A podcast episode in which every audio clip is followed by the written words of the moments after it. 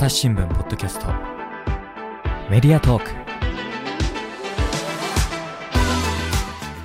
朝日新聞の神田大輔です、えー今回はですね、えーゲストをお迎えしましてお話を聞いていこうと思います、えーポッドキャストのプロデューサーコンさんです。よろしくお願いします。よろしくお願いします。ピトバのコンです。はい。そしてですね一応朝日新聞ポッドキャスト側からもう一人ね、えー総合プロデュース本部中島信也です。お願いします。よろしくお願いします。というわけで、まあ、あの朝日新聞ポッドキャストですね、私、神田大輔と、あビジネス面はね、中島信也、でもって車輪の両輪でやってるんですけれども、はい。コンさはい。ん、ね、これね、まあ、そうは言ってもですよ、聞いた人の中には、誰ですかと、こういう話もあるかと思うんで、ちょっとね、簡単に自己紹介をお願いしたいんですけれども、はい。どんな人ですか？僕はですね、はい。あの、株式会社ピトパというポッドキャストプロダクションで制作全般を担当しております。ピトパっていう会社は、はい。えーとポッドキャストを作ってる会社？ポッドキャストを作ってる会社ですね。うん。最近はいろいろと手広くやってるんで、NFT Web3 とか NFT とかもやってるんむしですけど、ろそっちが主じゃないかみたいな話もね。そ僕もそう思ってあきてるりながらの、んですけど、でもはい基本はやっぱりポッドキ基ャスト本はポッドキャストの作ってるんだとは、あの、アンカー、アンカー。うち使ってなくて、ピトパスタジオっていう、はい。まあ、企業さんに向けたポッドキャストの配信サービスみたいなのもあるんで、ん。それを売ったりとかもしてますね。具体的にはどんな番組を作ってるんですか？僕が作った中だと今は終わっちゃったんですけど、うんえー100円で買い取った怪談話っていうのは Spotify の総合7位までは行きましたね。100円で買い取った怪談話ね。今だと文化放送さんと共同で制作しているワインの学校っていう番組があったりとか、うんうん僕は作ってないですけど、弊社だと最近だとあのー朝日新聞じゃない、間違えた。うん、それ俺。何ですか？えー札幌ビールさんの、ほあの、大人エレベーターあるじゃないですか。あるじゃないですか。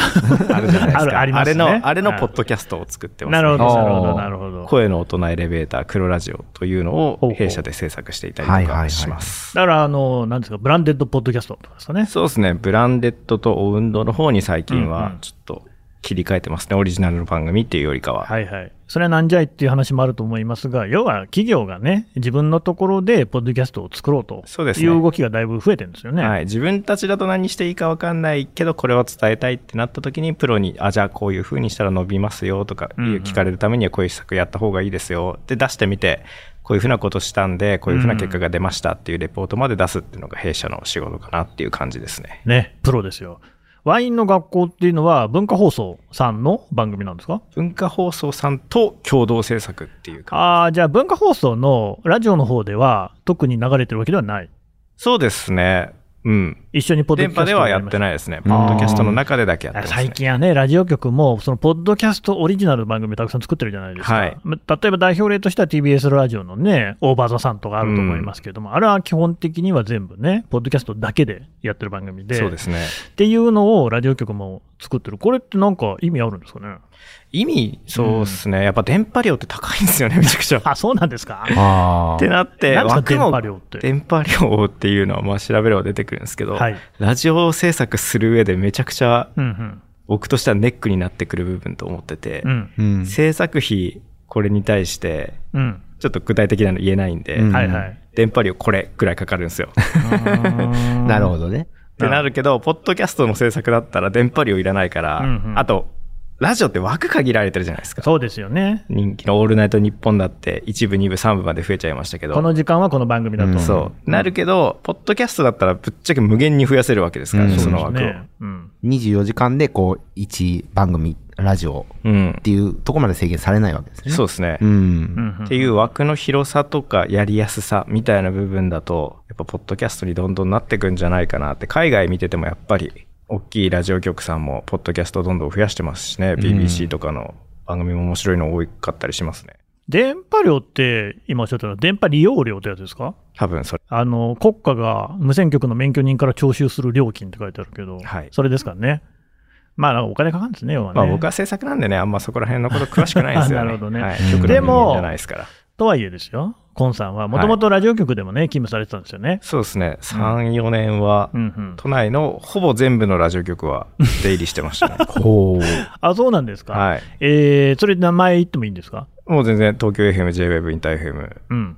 全部行ってました。東 東京 FM が結構長かったんです僕メインが東京 FM ですね。東京 FM のラジオ番組聞いてて、その時コミュニティ FM でバイトしてて、うん。ちょっと飽きたなって思った時に、東京 FM のシンクロノシティっていう、もう終わっちゃった番組なんですけど、その方パーソナリティの人が、今ちょっと、裏方足りないんだよねって言ってて、あ、ちょっといい機会だし応募しようと思って、うん無給でいいんでちょっと働かしてくださいって言ったら、あいいよ、お金あげるから働こうよって言われて、まともな。そのままラジオ業界に入ったっていう変な入り方しましたね。だから、ポッドキャストの前はラジオ番組を作ってた。そうですね。うーん。それはどういう形で携わってたんですか？もう裏方全般。喋ること以外全部やったと思いますよ、僕。あ、じゃあもう本当にその単にミキサーってことだけじゃなくて。ミキサーは正直言うと局のミキサーさんっていう人たちがいるかあ別にいるんだら、あんまりやらないですね。うんそうすると何ですかあの、構成作家みたいなことですかあ、台本も書きましたしおいおい、街頭インタビューもしましたし、ああ。で、選曲しました。ゲストのブッキングしました。うん編集はもちろんやります。で、現場の全ての作業をしましたっていう感じで。るディレクターみたいなこともやってたわけそうですね。うんなので、喋る以外の業務は全部やるっていう感じうでした。ん。なんでこのポッドキャストを作る会社に移ってきたんですか？もともと、ラジオの仕事にちょっとうん。一瞬嫌気がさして辞めてた時代がありまして、どうしました？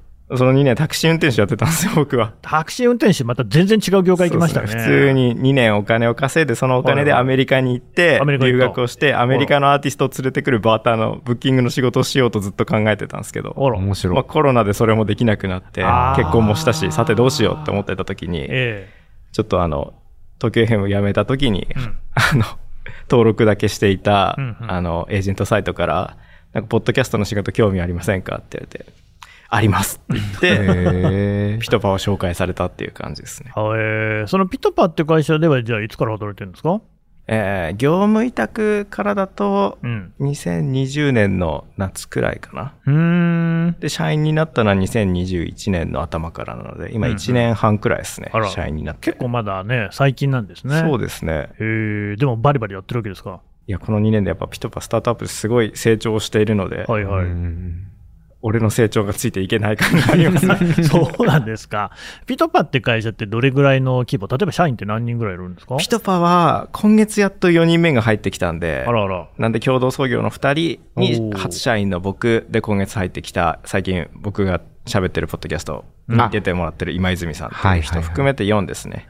だからもうあれですよね、まさにスタートアップ企業なわけですけれども、でももう結構番組の数たくさんありますよね。番組そうですね、ちょっと待ってくださいね、オリジナルだと、もう終わった番組含めると20、30くらいありますね。うん20、30。はマジでありますね。有名なところで言うと、多分一番有名なのだと、レイニー先生の英会話。うんうんうんうんあれはりますよねずっとうん、Apple、Spotify ランキング常によく見ますよね。ん上位にいますし、うんまあ、レイニー先生がすごい積極的に SNS を使うのが上手い人なんで、はいはい。YouTube も TikTok もフォロワー数数万人っていう。うん。まあなんか早速ね、ちょっと引っかかりの話で、はいやっぱり SNS フォロワー多いと、ポッドキャストも聞かれるんですか？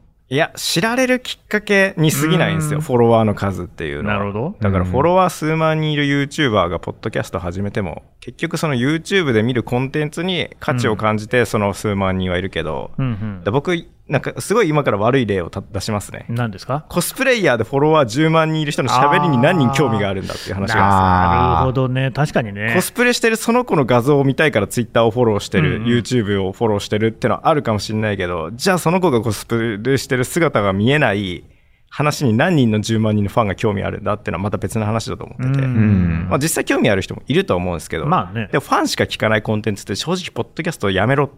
あ、言い方悪いですね。やめた方がいいんじゃないかなって、僕は思うんですよねちょ。っとね、最初に言っといた方がいいかもしれないですけど、コンさん結構毒舌なんで、は、はいいそこだけね、えご注意いただきながらの。不快に思う人は、でも、あのね、不快に思うことを恐れてはいけないっていうのが僕のポッドキャスト作りのいやい心情で、やこれはね、全くおっしゃる通りですよ。10人に刺さる、あの、100人に刺さる番組よりも1人にあのピン刺しした方が絶対にいい番組だと僕は思ってるんで、うんうん100人聞いて金出さないんだったら1人聞いて金出した方が絶対いいんで、うんうん。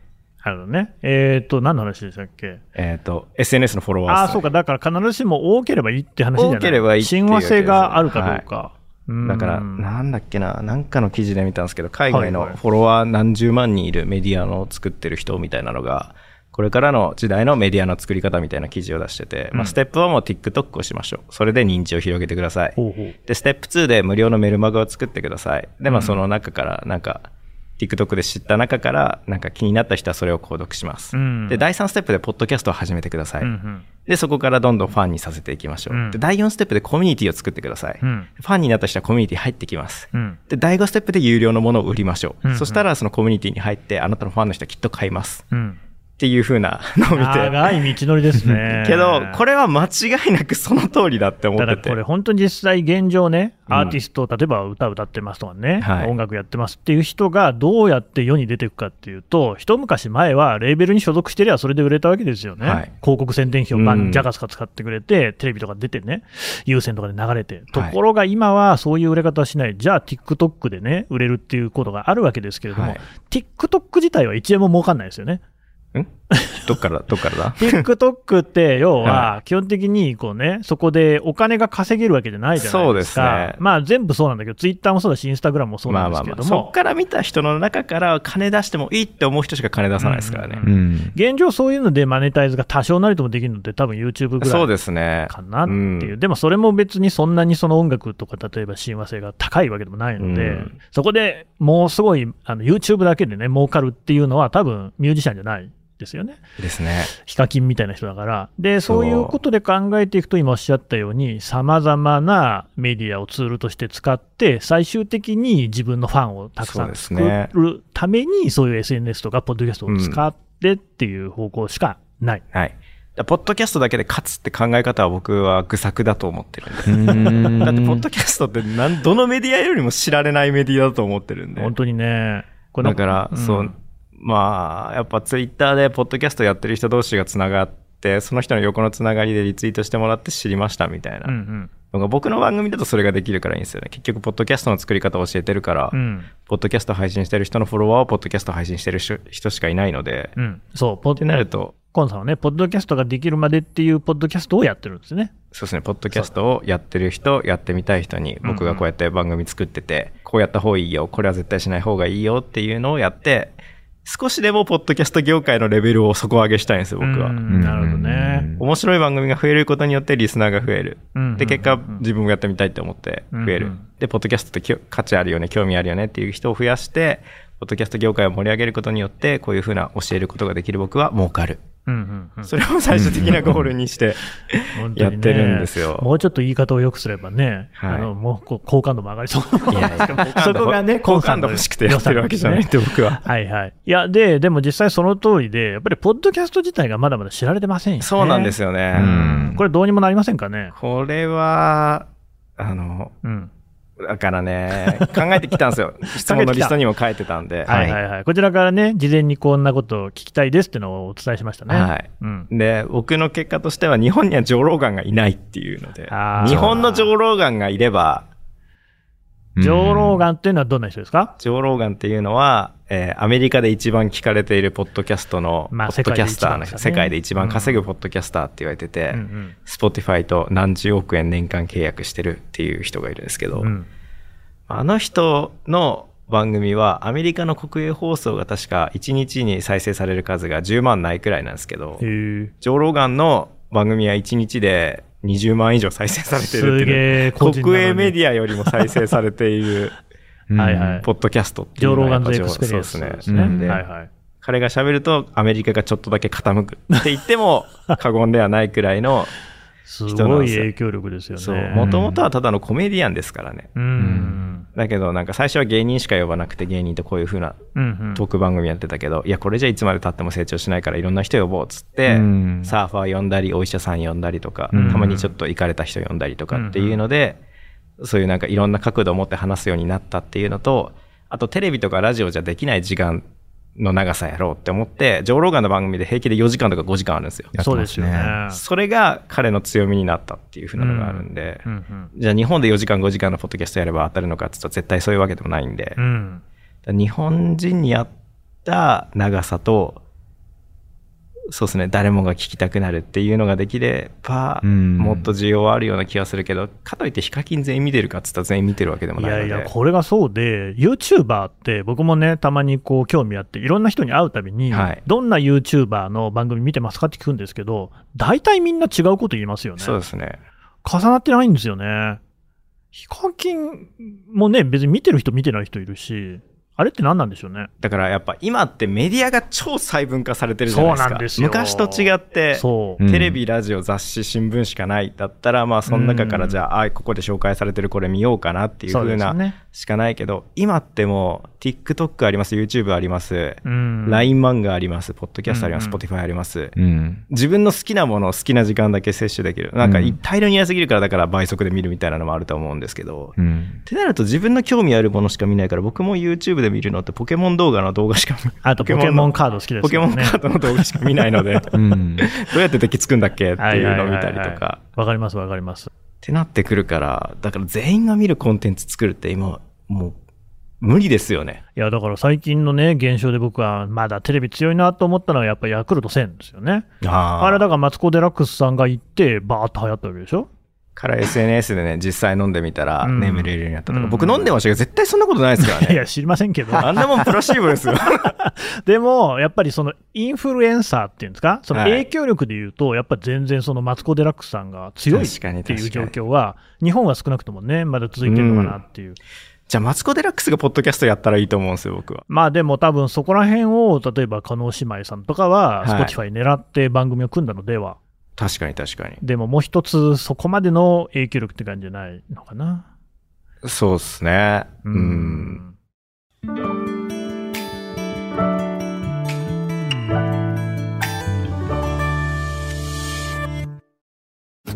ながら聞きできるポッドキャストって私の生活スタイルにちょうどいい朝日新聞のニュースレターに登録すると編集者が厳選したニュースがメールで届くよ思いがけない話題にも出会えるよねちょっと新しいニュースの読み方朝日新聞僕なんか、それで言うと、昔、ひろゆきの切り抜きのポッドキャストがあったんですよ。えー、あ、そうなんですか。違法アップロードで。違法なんかい。あ、自分がやってんじゃないんだ。だから、ひろゆきの切り抜きって、誰でもやってもいいですよって、ひろゆきが言やっるんで。ね。はい YouTube にいっぱいあるやつね。そう。で、ポッドキャストも一応それでなんか、一応許可得てますって書いてたけど、ランキングがどんどん伸びてったから、やばいって思って消したんでしょうね。消したんあ、ですよ。そうじゃなかったんだ。で、そうなくなったと。なくなって、うんあ、やっぱひろゆきの切り抜きって、ポッドキャストでも伸びるんだっていうのが面白くて、で、その後にここから言うのはカットしてもらっても、あ、カットしな、任せますけど。うち基本カットしませんので。あわかりました。はいでも、恐れずに言うと、うんひろゆきさん、あの、FM 軽井沢で番組、ポッドキャストを始めたんですね。え、そうなんですか？知らない。初めて聞くじゃないですか。知らない、そんな。ん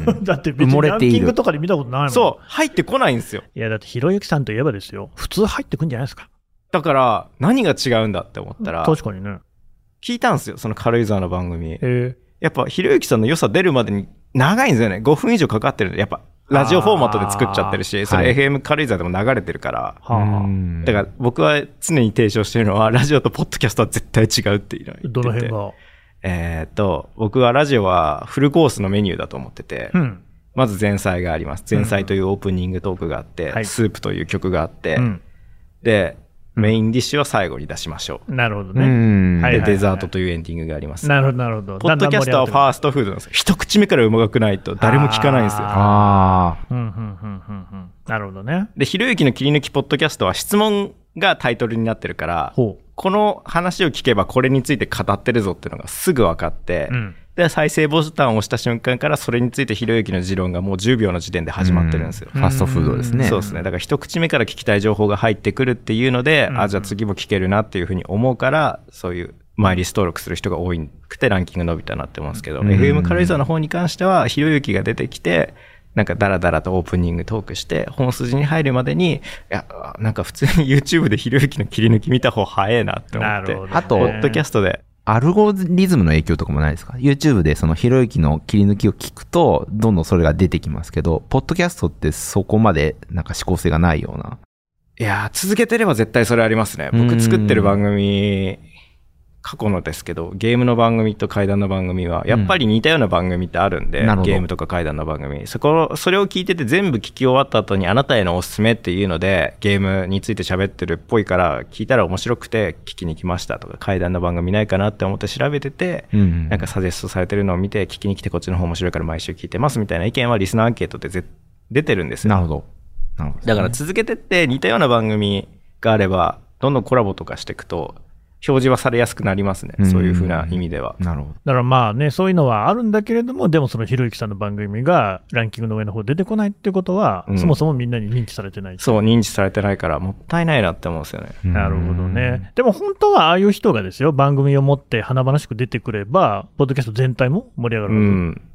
うんそうですね。ただ、ひろゆきポッドキャストでもやってくれたらいいのになって思いますね。やりそうですけどね。やりそうですけどね。あとほら、ボイシーとかだと、それこそねキングコングの西野さんとか、まあ、同じかどうかわかんないけど、やってる人いるじゃないですか。そこまでの盛り上がりでもなくないですか？あれって、クローズドな気,、ま、気がするんですよね。まあ、ボイシーはそんな感じですよね。しかも編集ないし、うん、うんない。僕編集ないのポッドキャストって呼ぶなって思ってる。ほう。うん、まあ、ボイシーがポッドキャストかっていうのはまたそう、ね、だからさておくと音声コンテンツっていう大きいくくりの中としたらそうかもしれない。スタンド FM だって、はいはい。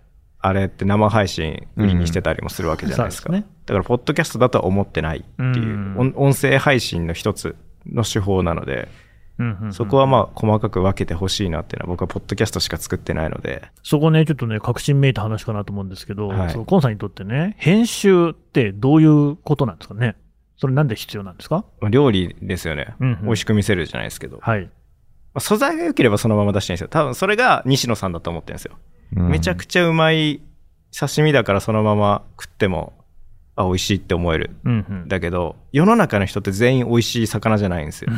そりゃそうですよね。ある程度炒めたり、油入れたり味付けしないとうん、うんうんそりゃそうだわ。食えるものにならないと僕は思ってるから、うんそのためには編集が必要で、うん。絶対に30分話してたらいいところは絶対にあるんですよ。うーん。そこをまず一口目に持ってくるためには、じゃあいらない部分を削ぎ落として、鱗を削り落として、骨を取るっていう作業をして、で、調理して美味しく出しましょうよって思うんですよ。うん、うん、うん、うん。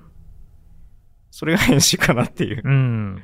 だからまあ、基本、ボイシーとか、まあ、スタンド FM とかもそうかな、ラジオトークとか、はいうんあのスマホで1台で手軽にできるっていうのはある、ハードルの低さはあるんだけれども、うんまあ、基本あんま編集しないですもんね。だけどその分生の楽しさってのはあるのかなって思ってて。まさに素材の良さだ。うん、素材を、その同じ時間を共有するっていうのはうん、ポッドキャストではできない部分なので、なるほどね。いポッドキャストは基本的にストック型、そうですね。いつでも聞けますよだからいつ聞いても面白いものの方がいいなって思ってて、ニュースとか結構むずいなって思うんですよね。うんニュースほど生ものなものはないな。そうそう、そうなんですよ。でね、その生ものっていうことに関して言うとね、NHK に絶対勝てないんで、うん、そう、そこで勝負はしないようにしてるんですよね。最近どこだっけな？どっかの面白いニュース番組ありましたね、最近聞いてて、海外の。僕、海外のポッドキャストを週に1回聞くようにしてて、ね、ううんん意外と真面目な、意外とね。勉、ちゃんとやってるんですよね。ザ・エコノミストっていうニュースメディアがやってる、はいはいはいはい。ザ・インテリジェンスっていうポッドキャストが、これ海外の番組なんですけど、日本のポッドキャストランキングで今50位以内に入ってるんですよ。すごい。ほう。で、これ結構いつ聞いても面白いニュースだなっていうのが。どんなニュースやってるんですか？僕が聞いたやつだと、今アフガニスタンうんで貧富の差がめちゃくちゃひどくなってるって、これって何が原因なの？っていうのは、まあアフガニスタン問題は結構ニュースで見るけど、そこまでフォーカスするっていうのは、なんだろう、毎日のデイリーニュースだとないから、しかもそれを取材してる人が喋るっていうのはやっぱ新聞社とかそういうニュースメディアの人だからできることだなっていうのと、あともう一個紹介してたのが、バンビが今日で公開80周年ですっていうニュース。どこもあんま取り上げてないニュースなんですけど。でもそのバンビ80周年って80年前の映画だけど、今見ても面白い部分っての実は多くてって、バンビのお母さんが殺されるシーンって一番最初は銃で撃たれるシーンあったんだけど、結構トラウマになるっていうので、途中からカットされました。へえ。そういう子供のトラウマみたいなのって、まあ、あんま変わんないよねっていうのと、あと、バンビってディズニー映画でしたっけ？ディズニーです。うんうんうん。あるねあと、見たことあるかわかんないですけど、俺もなんかちっちゃい頃見たけど、ほぼ覚えてないんですけど、山火事になるんですよ、バンビは後半でいや、。覚えてないわ。そうなんですねで、。その山火事の原因って、キャンプ場から火は出てるんだけど、故意に火をつけたわけでもなく、そういう自然災害で、なんか、無条理にその自分が住んでる環境が失われていくって、今の世界とあんまり大差ないよねっていうので、ああ、確かにね。そういう視点を持ってバンビ見ると面白いですよってそのニュース番組に言ってこれって確かにニュース番組だけど腐んないからあちょっとこのニュース面白いからあ振り返って聞こうかなって思えるニュース番組だからすげえいいメディアだなって思って、そう、これね、結構ね、我々もね、痛感する話でね、はい、どうやったって、その、まあ、生の話とか、時事性の高い話って、ラジオ局に勝てないんですよ。うんだ特に NHK とか強いですけれども、それは TBS ラジオさんにしてもね、日本放送さんにしても、自分とこの番組ってあって、日々のニュースやってるじゃないですか。はい、我々がそこにね、行ってもね、その皆さんにね、勝てるわけがないので、どうやってその腐らない話で、えーニュースを深掘っていくかみたいなところをずっと考えてるんですけどね、すごいなんかこう、ヒントあるかもしれないですね、それね。そうですねだからいつ聞いてもなんかなるほどって思わせる視点があればそういうニュースの番組のストックとしてはうん。そうですね。一週間前の速報ニュースってあんまり意味なくなっちゃうんですよね。そうですねだけど、ストック型としての特性をうまく使うんであれば、古びないものがいいですよね。うんまあ逆にそこしかないだろうって感じもね。うんそうですね。ポッドキャストやるなら、そこを磨くいていくっていうのは、でもそれは新聞社だからできることだと思ってるんですよね。うんうんうんうん結構、なんですかね、ピトパニュース作って失敗したなって思う。僕の中でですね、AFP と協力してやってた時期があったんですけど、へえ、あーはいはい AFP ね、フランスの通信社、世界的な通信社ですね。あ見たことあるはいあるんですけど、あのーインタビュー音声の許可取りとかできなかったってことがあるんで、新聞社さんってそこ早いじゃないですか。うん、まあインタビューはね、もともとそういう目的でってやってる場合はインタビューとか、あとはニュースのそのなんだろう、例えば岸田さんのそのスピーチの音声使えるとかっていうのも、うんうん。なんかラジオ局とか新聞社さんってもうあるわけじゃないですか、そういうふうなデータが。はいはい。っていうのって、その、その、こういうニュースがありました。で、その人の声ドンっていうのはやっぱり刺さるんですよね。なるほど、ね。当事者の声だからうんうんうん。っていうのを海外のニュースはよくやってて、うん結構どこの。新聞社のニュース聞いても、そういうふうな当事者の声っていうのは入れてるんで、るやって日本はまだそれが少ないのかなっていうただアナウンサーさんが読んでるだけっていうのはあるんで、そうですね。なんでそこを入れた新聞社から買ってきそうだなっていうのが僕の感想ですね。うんうんうんうん。ラジオ局とかはもうでもやってますよね、そういうのもね。そうですね。ラジオ局のニュースはそんな感じで。うん。なるほどね。じゃあちょっと中島さんね。はい。ビジネス的な視点からの質問も。そうですね。はい。まずその、まあ、今までお話にも出てきたと思いますけど、ポッドキャストっていうツールをあえて使う、まあ、このメディアをあえて使うとすれば、まあ、最大の価値っていうのは何だと思いますか？最大の価値は、やっぱ最後まで聞く人が多いんですよね。うん他のメディアに比べて。うん YouTube の倍取れるんですよ。うんうんうんうん。YouTube ってどんだけ良くてもか再生完了率って最後まで見見た人っていうのを数値化すると50%もいなくなっちゃうんですよ。どんだけいい動画でも。そこまでいかない。でうんポッドキャストって普通にいいコンテンツだと80%くらい残るんですよい。きますね。はいうんだから平均で見るとまあ40に対して80%取れますよってなると倍取れるっていうのは、うんうん。だから一人当たりの滞在時間の長さっていうのを考えると、そこが一番の強みになってくるんじゃないかなと思うんですね、うんポッドキャストは。コンさんの番組の方でも、ポッドキャストの干潮率をちゃんとこう、ダッシュボードで見て、はい。で、低いものは何だったのか分析をした上で、いろいろ、あの、PDC 回した方がいいってお話ありましたよね。はい。うん。やっぱりそこが、まあ、ポッドキャストの強みとして活かしていくためにもっと、ああの、分析して強めていきたいっていうことですか？まあでも、ポッドキャストだけじゃないんですけどね、これに関しては。YouTube だろうが、TikTok だろうが、ううん。ん。見れるものは見て、何が良くて何がダメだったのか、どこが刺さってどこが刺さらないのかっていうのは見て、じゃあいいとこだけ伸ばしていこうってやった方が良くて、それってさっきのジョー・ローガンにつながると思ってなて、コメディアンとの話だけやってたら下がってきたよね。あ、じゃあ医者入れてみよう。あ、医者伸びた。で、長さこの時間でやってみよう。あれ全然聞かれない。あれこの長さでやったらすごいリスナー増えた。じゃあこの長さでどんどんやっていこうってやって勝てるフォーマットっていうのはできていくと思うんで。うんうんうん。あのーまあ、そういったこう良さもあるのに、まあ、日本でまだポッドキャストがなかなか市場化していないっていうか、あのーまあアメリカだと、まあ、21年にもはい。う14億ドルとか、ポッドキャストの広告ですかね。まあそのブランデッドポッドキャストの制作費とかもあるかもしれないですけど、はい。まあ市場化されているっていうことなんですけど、日本はまあなんかそれほどな明確な数字がまだ出てないような段階で、これ2つ要因あると思ってて、うん1個目は、まあ、さっきからずっと話してる面白い番組、圧倒的にポッドキャストを聞きたいって思わせる番組が少ないうん。のがあるなと思ってるけど、まあこの話に関してはさっきしたんでいいとして、うん2個目は言葉の壁があると思ってるんですよね。言葉の壁。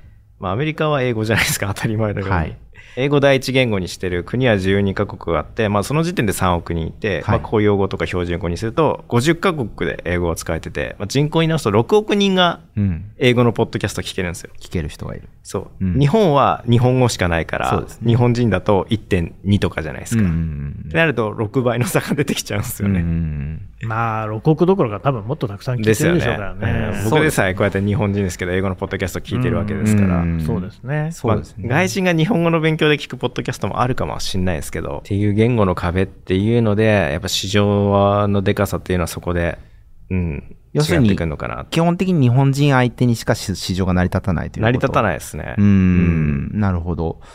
まあ、あの、そういう意味で言うと、その中国の音声市場っていうのも結構大きいって聞きますもんね。ああ、ヒマラヤとかそうですそうですよねあっちのヒマラヤはすごいですよね。うん。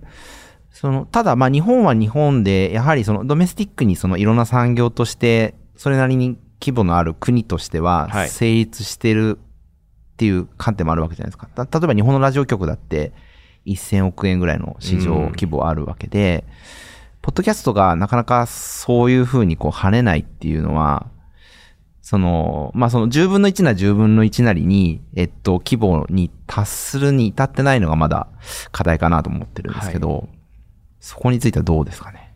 そこについては面白い番組が少ないのと、そこですね。あとなんすかね、面白い、やってみようって思う人が少ないからじゃないですか。うんん、それなんでなんですかね？それは、配信してこんなの誰が聞くんだよっていうか。まあ、そこ。そうね。そう、YouTube とか TikTok って夢があるからやってるみたいなのとうん、高校生でも動画撮って適当はいはいはいに編集や頑張れば、まあ、ポッドキャストだってそうなんですけど、うんうんあ、これすげえ見られてんじゃん、バズってんじゃんっていうのが分かりやすいけど、うんうんことポッドキャストに関してはバズってんじゃんがほぼない。ない。確かに。確かに TikTok は何気なく開け、上げたものでも何かアルゴリズム的にうまく働けばすごいバズる可能性が出てきますよね。YouTube もそういうところあって。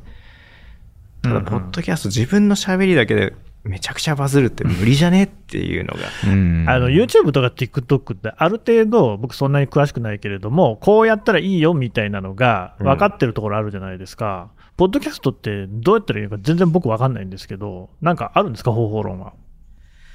え えーって言っちゃったよ。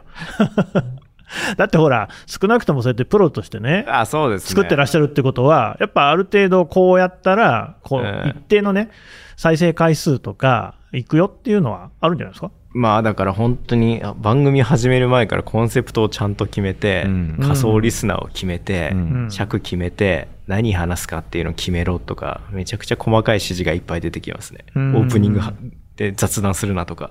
なるほどそれもう持論ですもんね僕。の持論ですね。ポッドキャストにオープニングがいらないって常に言ってるんで。うんうんうんうんうんうんまあでも一方でそういうのをやってる番組はいっぱいありますよね。はいうん、あともう、そもそも全部雑談じゃんみたいなのもあるじゃないですか。そういう、そうでですもそんな中でもそれなりに人気のある番組もあるような。まあ、そりゃ、ねえ、それはそうでしょうっていう気はするんですけど。そその人たちが上手っていうか、上手というか素材がいいんですかね。素材というか、うんいや、ポッドキャスト勝つには僕、2個要素あると思ってて、ほいほいうん1個目は学び。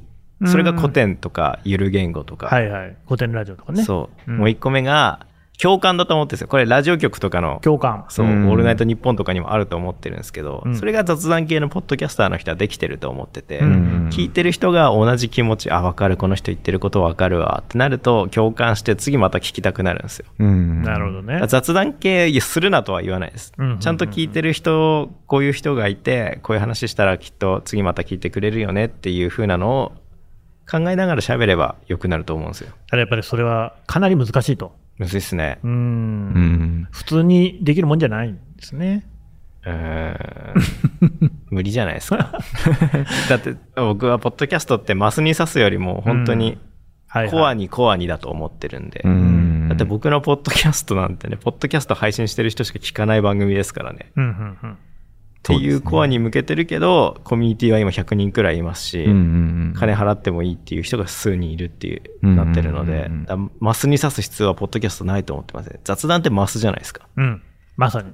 てなったら有名な人がやればいいと思ってるうんで、ん。なるほどね。はい。あとは趣味でややるんだったら、そんなみんなに聞かれるを絶対に目標にするなっていう。うんうん。うん喋って楽しかったねをゴールにしてほしいです。それでもいいんですよね。つまり、ブログを音声でやるみたいな気持ちでやるんであれば、自分の友達は聞いてくれるわけだし、そんなたくさんにバズらせる必要もないわけだから、それはそれで楽しみとしてやればいいんですもんね。ちょっと聞かれ出したらなんか天狗になって、どうやったら再生数伸びますか、どうやったらランキング入りますかとか言って、じゃあ聞かれるような設定にしてんのか、お前らっていう話なんですけまあまあまあど、してないんですよ。ほら、あんまりそうよね。